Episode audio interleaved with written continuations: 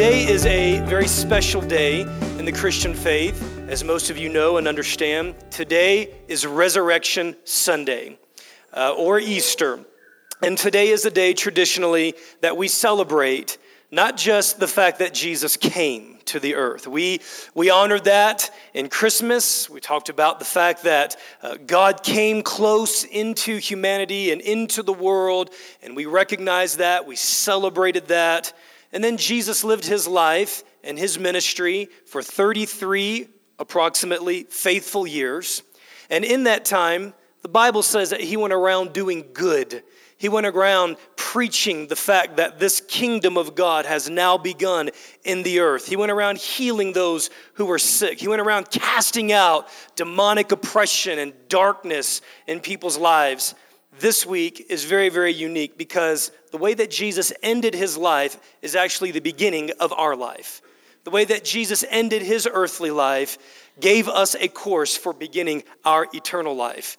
And Jesus laid down his life in faithful love and obedience to God the Father, taking upon himself the sickness, the sin, the punishment, and the oppression of all of humanity. He took it all upon himself. He was an innocent lamb, metaphorically, to be slaughtered.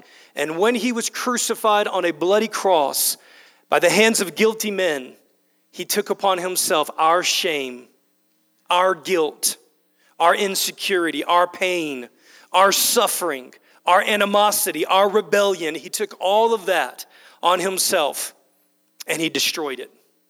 He absolutely swallowed it up into himself and destroyed the power of sin over our lives and the power of darkness over our lives. And then three days later, the day that we celebrate today, he finalized his victory over darkness, over the devil, over sin, and over the grave by through the power of the Holy Spirit resurrecting again from the dead. And that's why we're so ecstatic. That's why we are so filled with hope and life and joy because we now have a new reality. And I want to talk for just a few more minutes this morning about that. So if you would join me, I'm going to pray and we're just going to invite the power of the Holy Spirit to be upon the preaching uh, and the proclamation of the Word of God this morning. Father in heaven, God, we thank you that you are present. We thank you that you are here right now in our midst. And there are many ways that your presence is revealing itself. There are many ways that your presence is taking shape among us.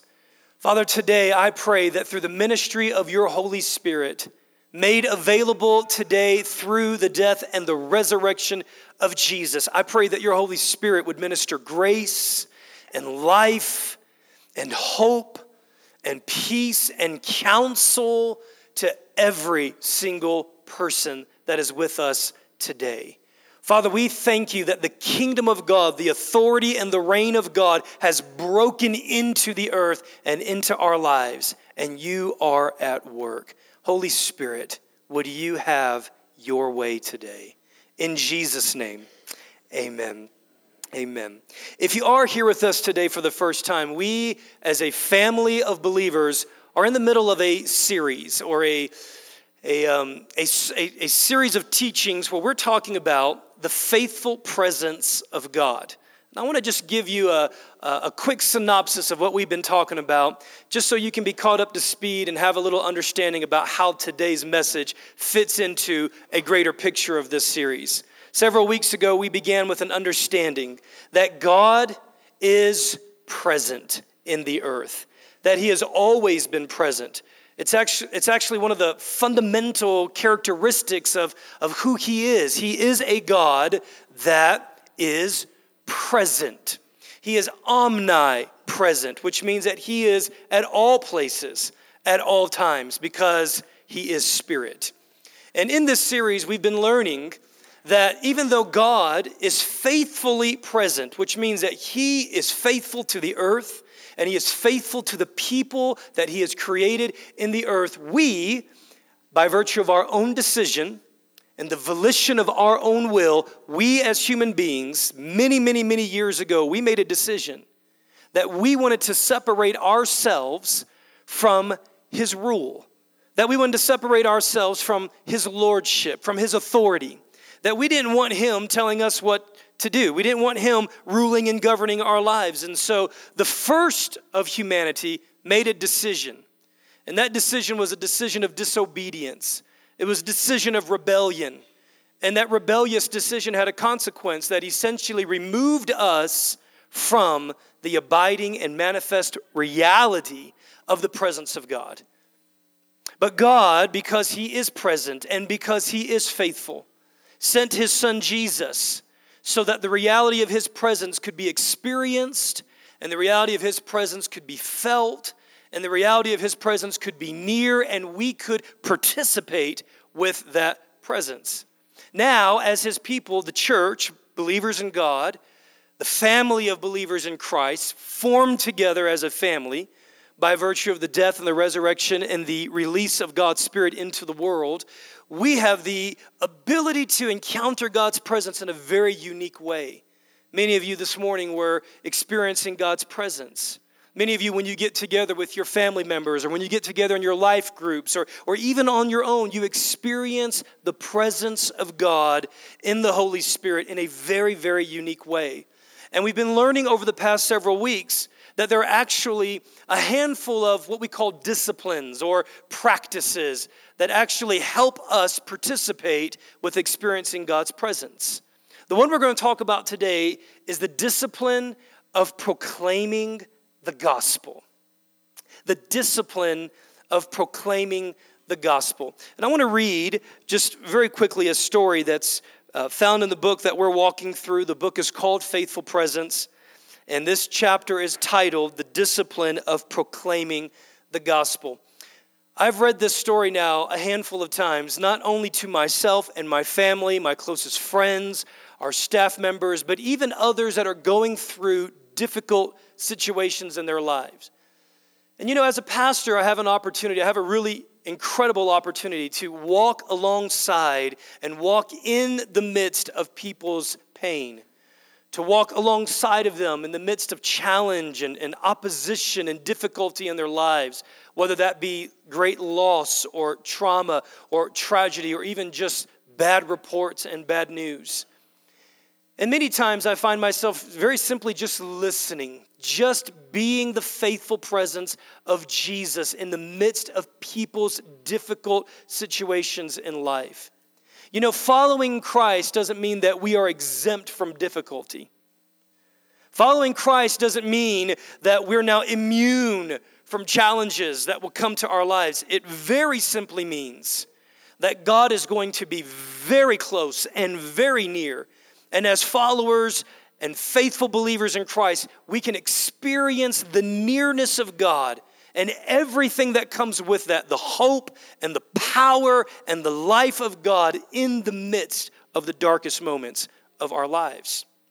This story is a story I've read now multiple times that has just helped me communicate to people that what you are going through right now is not final, and the challenges of life do not get the final say because of the gospel. This says one wintry night in Palatine, Illinois, some leaders at Life on the Vine gathered in John's kitchen to address issues going on in the community. After the meeting, while we were still sitting in the kitchen, the subject of our friend David came up in discussion. David had been part of our community for a year or so. A good friend he had been without a home for himself and his three year old grandson, Jay, for over a year. His own son, the father of Jay, had left town with various problems related to addictions. David and Jay were now living in the basement of one of our family's homes. After struggling with health issues and no income for a year or so, things were starting to come together for David. He had gotten a job, his health was improving, Little Jay was flourishing while experiencing life with other children in our church community. And so, as we turned to pray for David, we asked each other some general questions. Was it time to help David get an apartment of his own with Jay? His finances were not good. Can we help make up the difference? Was it time to urge him to offer up Jay for adoption since David's own son seemed to show little signs of overcoming a heroin addiction and reconciling the broken relationships that were causing so many issues for him. The ensuing discussion brought forth a slew of doubts and unsettling questions. We heard questions like What if David is not ready for such a move? Could we be pushing him into disaster for himself and little Jay? We heard sentiments such as David does not even know whether he wants to keep Jay. Therefore, we should not encourage him to make plans that include his grandson. David doesn't want to make a six month commitment to an apartment lease because he wants to move back with family in his farm town where he grew up in Illinois. David's health might be pushed to extremes if he has to move now. Two problems became apparent to all of us. First, we were discussing David without David. We all knew that we were called to discern the future with David, not for David. And second, there was the problem of the missing gospel. We were talking about all the things that could go wrong that we should be wary of. We were calculating missteps. Where was the proclamation that Jesus was indeed Lord over all of these circumstances? Where was the proclamation that Jesus, by his Spirit, was actually at work now, working for renewal? Why were we not seeing God at work in the very struggles that we were dealing with? We were failing to proclaim the reality that Jesus is Lord and he is at work in these circumstances. The discipline of proclaiming the gospel is one of the practices that we as God's people get to participate with in order to bring forth and manifest the reality of God's presence in a very unique way. Now, I've mentioned many times already here in this story the word gospel, which leads most of us to ask, well, what exactly is the gospel? I want to look at a couple of verses of scripture and if you have your Bibles, you can turn there with me. If you don't, we're going to put these verses on the screen. We're going to look at these verses very, very quickly. And then I'm going to talk with you about a threefold definition of what the gospel is. It's definitely not limited to that, but it has these three components within its definition. And we're going to hone in specifically on one of those components for the rest of our time together. Let's look at the book of Romans. Romans chapter 1, and we're going to look at verses 1 through 3. Romans chapter 1, verse 1. This says, Paul, a servant of Christ Jesus, called to be an apostle and set apart for the gospel of God. The gospel that he promised beforehand through his prophets in the Holy Scriptures regarding his son who, as to his earthly life, was a descendant of David. Let's keep reading. And who, through the Spirit of holiness, was appointed the Son of God in power by his resurrection from the dead, Jesus Christ our Lord. So we see a couple of things right here in these verses. We see that the gospel was actually prophesied many, many years ago before the gospel ever came into being we find that Paul, a servant of God, a son of God, was actually commissioned or he was given an assignment to make sure that all of humanity hears this message of the gospel. We see in verse 4 that the gospel is all about Jesus. That the gospel talks about the fact of who Jesus was in his earthly life, that who Jesus was in relation to in his relation to God, and who Jesus was in relation to humanity, that he was fully God and fully human. And the gospel speaks about his life, his death, and his resurrection. Look at verse 16 of this same book in the same chapter, Romans chapter 1, verse 16. Paul says, I am not ashamed of the gospel. Now, later we're going to find, let's just keep this up here if we would. Later we're going to see that Paul is actually speaking to another church that he had relationship with, a church by the name of Corinth. And at the church of Corinth, here's what Paul says in the very first chapter. He says, Listen, guys, this gospel, this message, this announcement, this belief that God, in fact, has come near, that Jesus Christ has been made Lord, that he has destroyed the powers of darkness, and that new life has begun because of the Holy Spirit, he goes on to say in the book of Corinthians, he says, This is ridiculous. I get it. This is foolishness. You mean to tell me that everything that we're seeing in life, the injustice, the trauma, the crisis that humanity goes through, the, the, the, depth of evil that we experience and that we have towards one another. He, he says, you, you mean to tell me that this simple message and belief and faith in this man that we call Jesus, the Son of God, you mean to tell me that this right here is the solution to all of that? He goes, Guys, I get it. It's foolishness. It's foolishness. It's crazy talk. But he goes on to say, He goes, It's this very message that actually has the power to change our lives from the inside out and to change the cosmos that we live in. Let's look at the rest of this verse. He says, I'm not ashamed of the gospel because it is the power of God that brings salvation to everyone.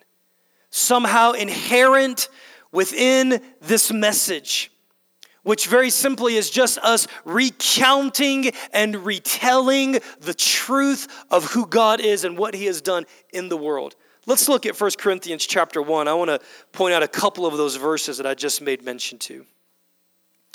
1 Corinthians chapter 1. And we're going to look at verse 18.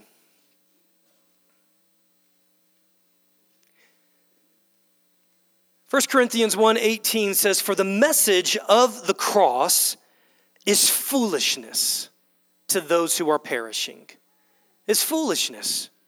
But to us who are being saved, to us who have chosen by faith to believe in this message, for those of us who've responded by grace, the grace of God to say, I'm going to put my hope and my trust in the truth of this message. He says, for us who are being saved, this gospel is the power of God.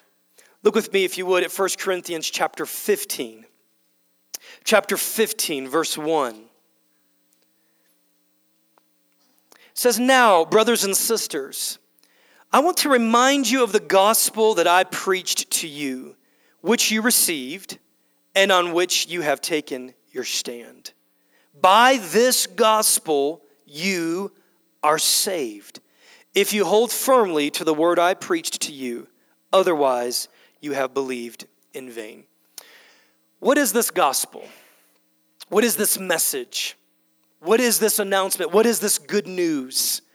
Number one, the message of the gospel is the announcement that God has come to the world in Jesus.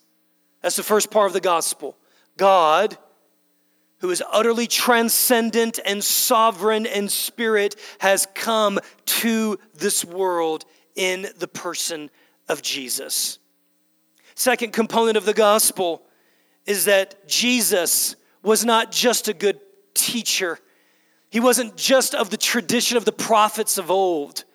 He wasn't just a miracle worker. He wasn't just a human Messiah. Jesus is Lord. Number one, we see that the gospel is the message that God has come in Christ. Number two, we see that the message of the gospel is that Jesus is Lord. And number three, the gospel is that the Holy Spirit is now forming a people and he is making all things new.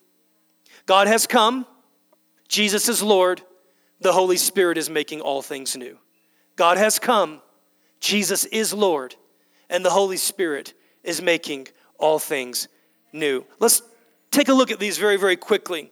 God has come. Why is this significant? What does this mean? In the book of John, chapter 1, we can take a look right here in verse 14. John chapter 1, verse 14. This is speaking of Jesus, the Son of God. And it says here that the Word became flesh.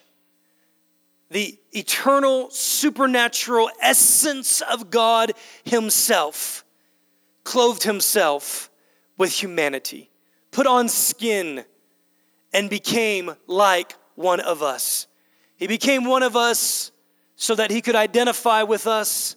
He became one of us so that He could represent us to God and he became one of us so that he could represent God to all of humanity. See, the problem of humanity, it's not just in our belief systems. The problem of humanity is not just making sure that we are thinking the right way. There's a lot of talk out nowadays psychologically that says that humanity is inherently good. That really, that really at the core of our being, we're good. And all we have to do is just through nurture and through cultivation and through doing the right things and putting ourselves in the right environments that our goodness will come forth. And through over time and the power of evolution, that we ourselves will show forth the goodness that's within us. That's not the doctrine that we find in the scriptures. In the scriptures, we discover that man, although created in the image of God, although our beginning points were good, although we didn't have the virus of sin running through our hearts when we were first created, says that by virtue of our will, our deliberate decision, we rebelled against God. And in so doing, opened the door for the virus of sin to now take union with our spirits. That we became sinful creatures that we became creatures, the Bible says, that in the core of our being we're enemies with God. We were enemies with God. That the core of our being, we don't want what God wants for our lives. At the core of our being, we resist and we oppose and, and we resent and we reject any idea of God having any voice in our lives. That is the reality of humanity. And so, Jesus now he doesn't speak to us from a distance. He comes and he becomes one of us so that this essence of sin he can take upon himself. We call this the doctrine of the incarnation, that God became human. Let's look at another verse that pulls this apart a little bit in Philippians chapter 2. Philippians chapter 2, verse 6. The scriptures say that Jesus, being in very nature God, did not consider equality with God something to be used to his own advantage. In other words, just because he was God, he wasn't, he wasn't going to then come and make the world bow to his uh, human will. He submitted his human will to God the Father. Verse 7, it says, Rather, he made himself nothing he took on the very nature of a servant. This is our Jesus. This is the Jesus we've been singing about all morning long. This is the Jesus we've been celebrating throughout this entire season of, of Holy Week and, and all of our lives. Jesus took on the very nature of a servant. He is made in human likeness, and being found in appearance as a man, he humbled himself. And he became obedient to death, even death on a cross. Therefore, God exalted him to the highest place. And he gave Jesus the name that is above every name, that at the name of Jesus every knee should bow in heaven and on earth and under the earth, and every tongue acknowledge, and here's our second point, that Jesus Christ is Lord. So not only did God come to earth in Christ, Jesus, because of his faithfulness to God, Jesus, because of his suffering humility, Jesus, because of his obedience to the Father, was elevated and he was exalted. He destroyed the power of sickness. He destroyed the power of sin. He destroyed the power of death. He destroyed the power of the grave. And he ascended back to be at the right hand of the Father. And in so doing, he was made Lord. Look with me, if you would, Ephesians chapter 1. Ephesians chapter 1. This is the Apostle Paul praying for the church at Ephesus. It's a real beautiful window into his heart for these people. And he says right here in verse 17, Ephesians 1 17, he says, I keep asking that the God of our Lord Jesus Christ, the glorious Father, may give to you the spirit of wisdom and revelation so that you may know him better. Isn't that beautiful? Paul's just praying for the church. These are prayers that we pray for you in the church on a regular basis. We are praying that through the Holy Spirit, that wisdom and revelation would come to your lives so that your understanding of God would grow. And as your understanding of God grows, your heart and your love and your devotion and your faithfulness to God grows as well. Look at verse 18. He says, I pray that the eyes of your heart may be enlightened, that they may be opened did you guys know that your heart has eyes? The spirit of your heart can see. The spirit of your heart has vision. And when we are in Christ, light comes to our spirit to give us vision, clarity of vision. And when we're not in Christ, darkness covers and clouds our spiritual vision. Paul says this in another location to another group of churches, he says that the enemy comes and he literally puts a blindfold over the eyes of your heart to keep you from understanding this message of the gospel, which is the power of salvation to those who believe. I pray that the eyes of your heart may be enlightened in order that you may know the hope to which he has called you. The, glo- the riches of his glorious inheritance in his holy people. And look at verse 19 and his incomparably great power for us who believe. There is a power that is available for us who believe. We sang that this morning when we sang risen, risen, risen. We're talking about the reality of the fact that Jesus is no longer like any other normal human caught and stuck in the grave. He, through the power of the Holy Spirit, broke through and life reemerged and life resurrected his physical man.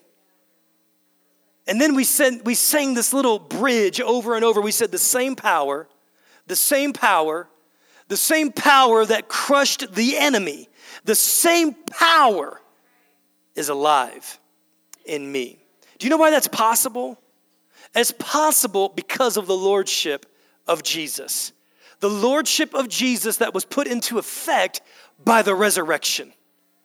That is the only way that you and I have any glimmer of hope in this natural world and life beyond this world. The only way that you and I have any ounce of forward thinking, of desiring because He lives to get up on the next morning when all hell is breaking loose in our lives because the power of God invested in Jesus says that now, as His people, as His people, that same power is at work in our lives as well.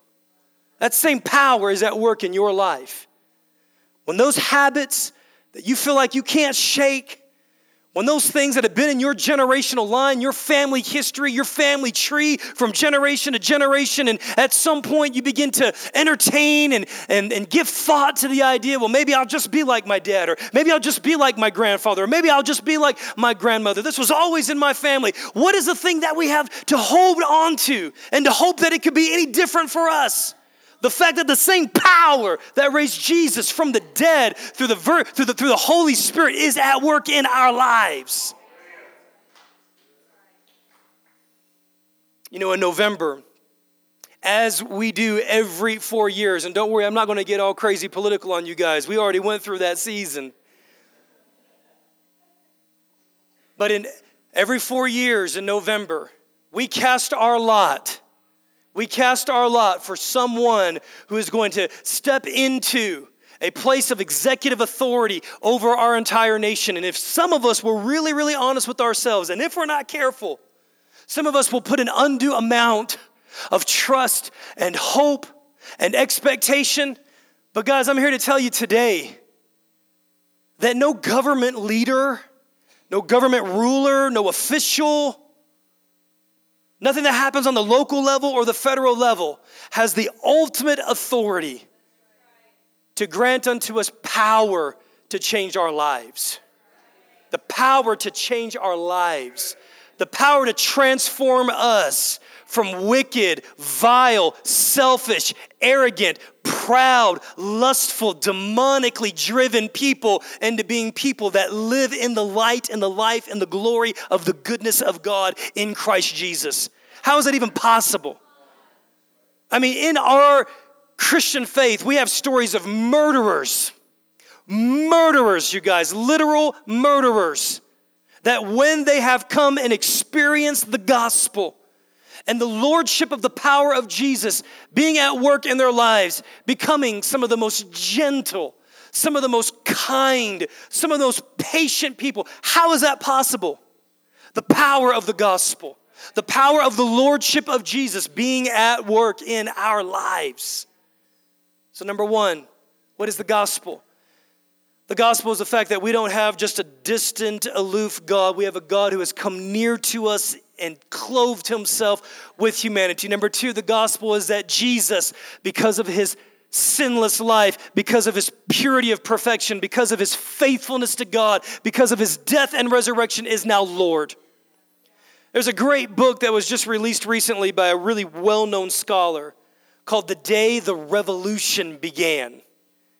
I like that because we have kind of bought in in this kind of sterilized Christianity and this individualized Christianity. We've kind of bought into this idea that if we'll just believe the right things, that our life in God is taken care of.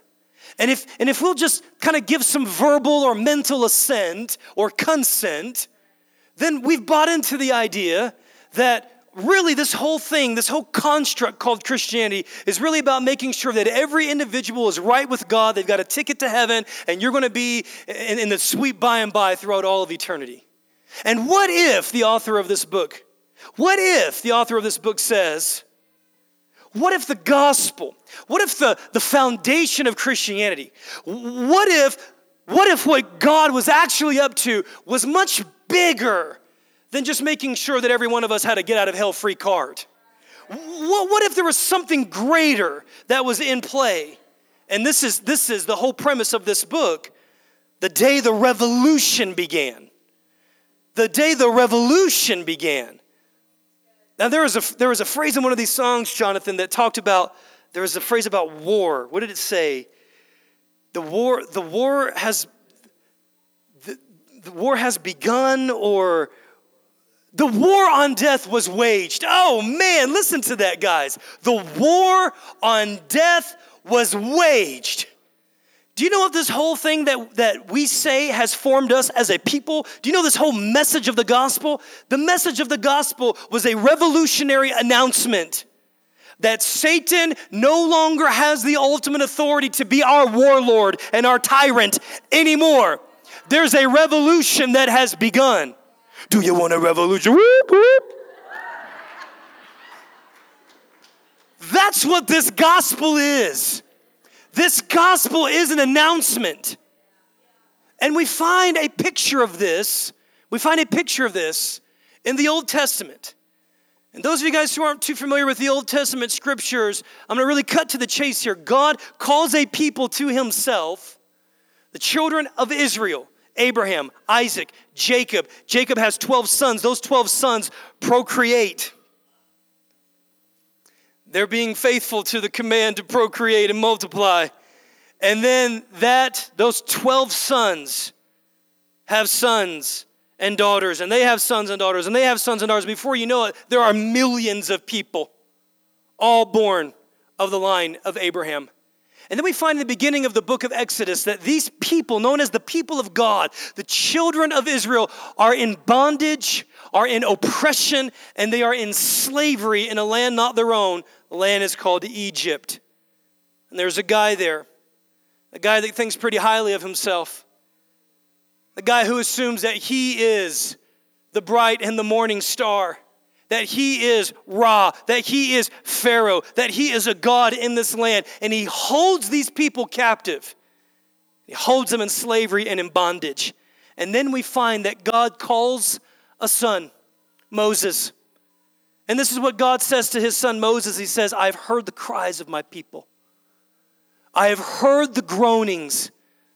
I hear, guys, listen, whatever it is that you're walking through, and I know that some of you guys are walking through the darkest season of your life. I want you to know, I want to proclaim the gospel to you today that God hears that God is not afar from your challenge and your trial. That God does not walk away from your pain. God steps into your pain. God puts your pain on Himself. And this is what He says to Moses He says, I have heard the cries. I am intimately acquainted with the difficulty and the challenge that my people are going through. And I'm going to do something about it. And Moses is a little freaked out at this point. He's like, okay, what's the plan? He says, the plan is you're going to announce a revolution. The plan is that the war on your oppression has now started. The plan, Moses, is you're going to go walk right into the courts of that oppressive dictator, and you're going to say, You need to let my people go because I am representing somebody greater and somebody more powerful, and he has laid claim to these people, and you no longer have the authority to hold them in bondage and oppression. That was a picture of what Jesus did when he came to this world. That is a picture of what Jesus did when he hung and died a brutal, bloody death and resurrected. He says, It has begun. It has begun. It has begun. And every person now that we have an opportunity to interact with, every person now who is still living under the prison system of the devil and sin, every person that we have an opportunity to proclaim this message of the gospel to, we are opening the door and saying, You no longer have to live.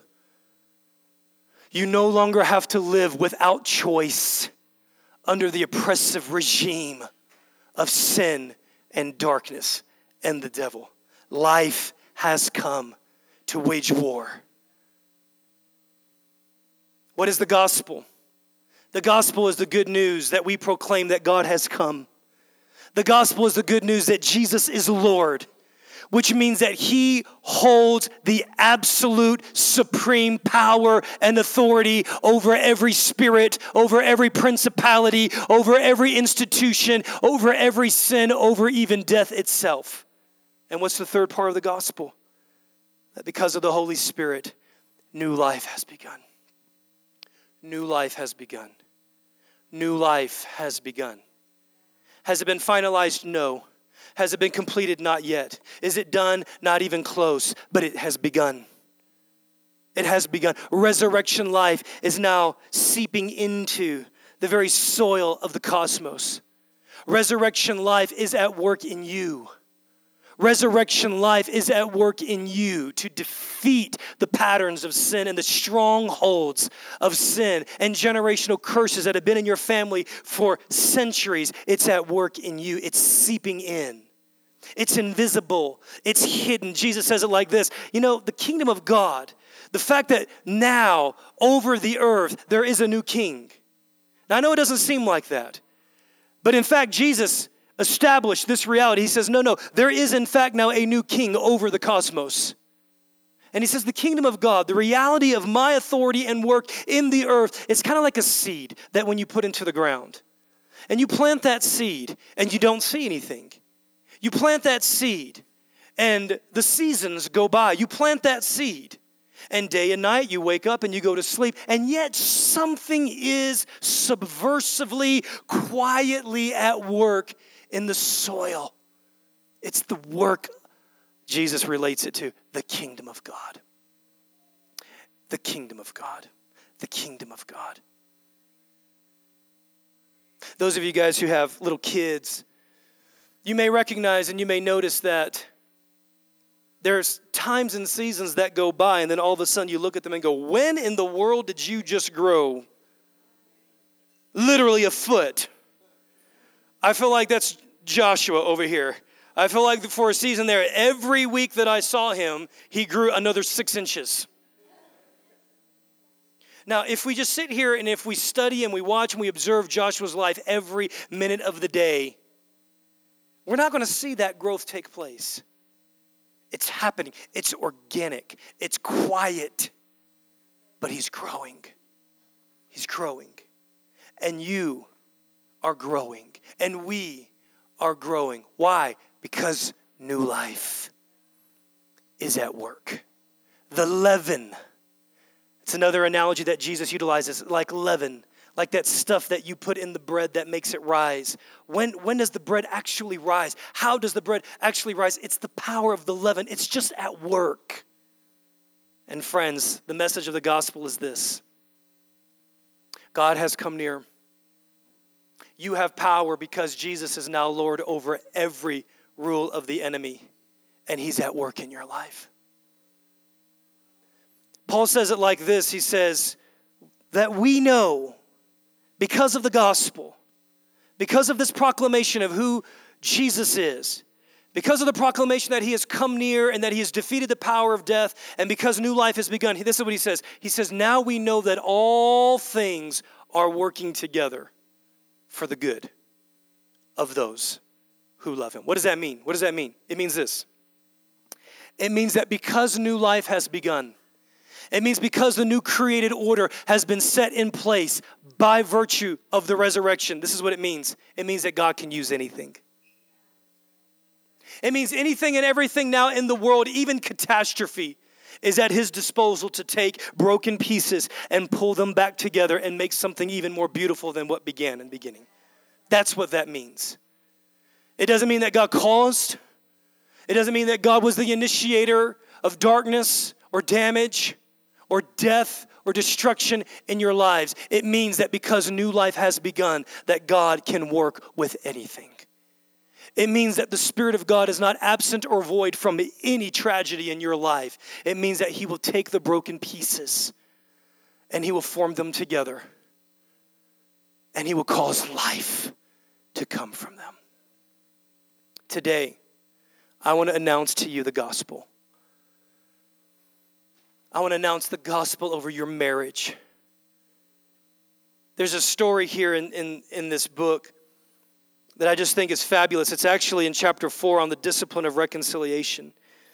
But David Fitch tells a story about a, about a guy that he met in McDonald's. And this guy just, just through the faithful presence of David Fitch being there on a regular basis, of him reaching out, of him establishing friendship and trust and relationship with this guy whose entire life was falling apart for 10 years. He'd been experiencing the suffering of a divorce and being estranged from his children. And at the right time, in the right manner, David Fitch says, Would I be able to proclaim to you the gospel? Would I be able to announce to you that I believe two things that are at work here? Number one, Jesus is Lord.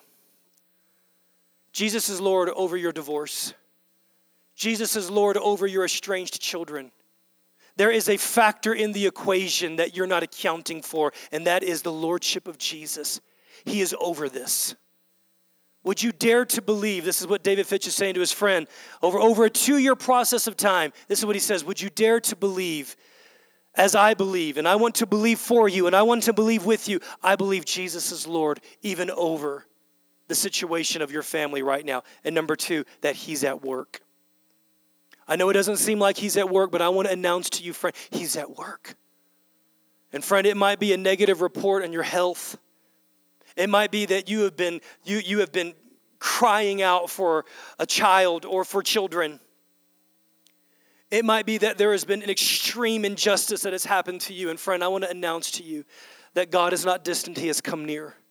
I want to announce to you that Jesus is Lord over every circumstance and situation of your life. And I want to announce to you that the Holy Spirit's at work.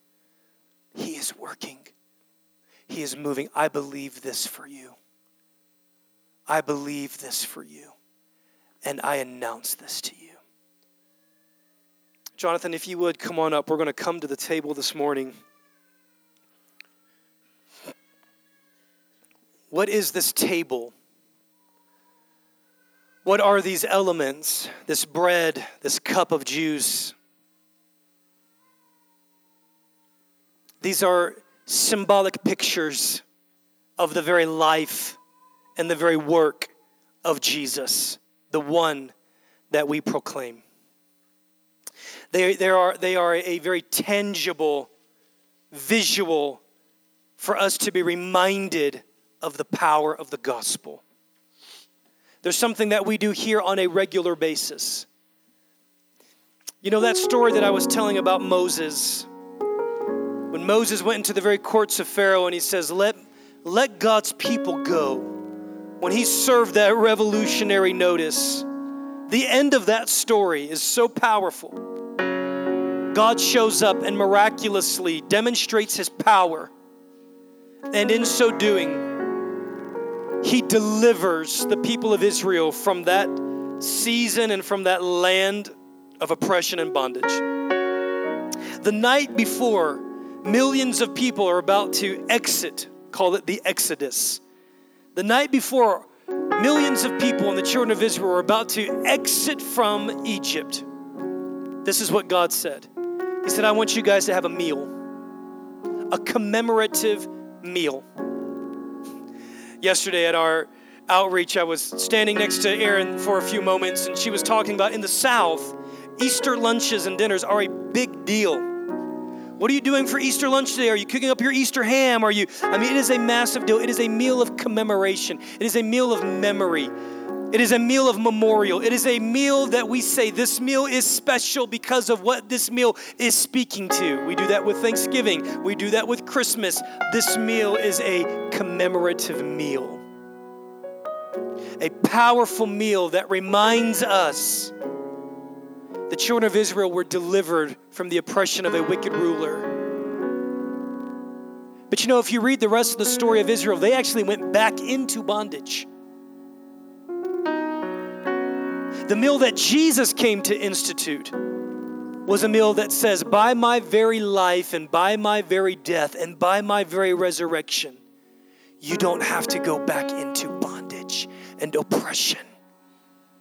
I have declared freedom for you for all of eternity.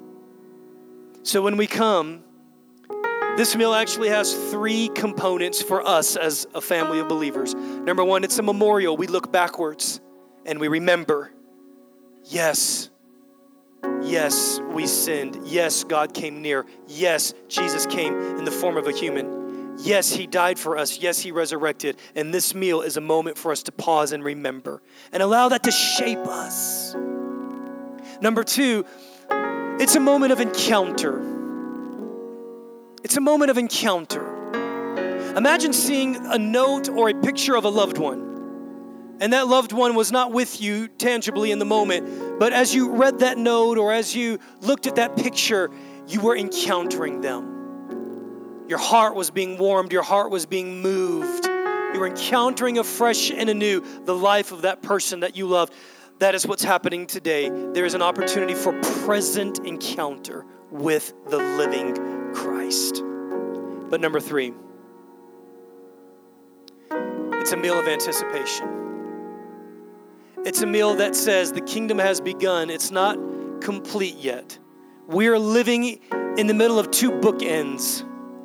We are, mid- we're living right in the middle of the beginning of the kingdom of God, and we're living in the middle of the end of the kingdom of God, the consummation of all things. We're living right in the middle of that. And as we eat this meal and as we enjoy of this meal together, we are announcing your kingdom will come and you will make everything right.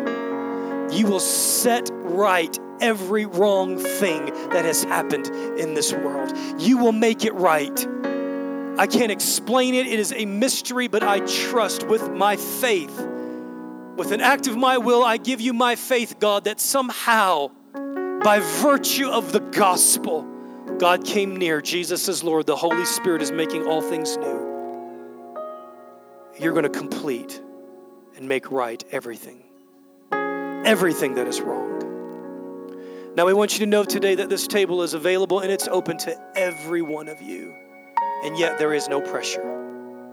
If you would say today, my heart, my faith is not in that, friend, we want you to feel absolute freedom to just sit quietly and reverently while the rest of this family comes and participates in this holy act. Would you stand with me? Thank you. Our table attendants are coming and getting in place.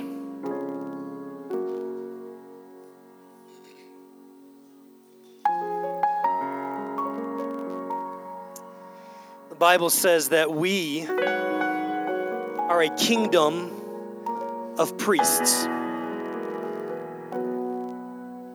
Every single one of you is a priest.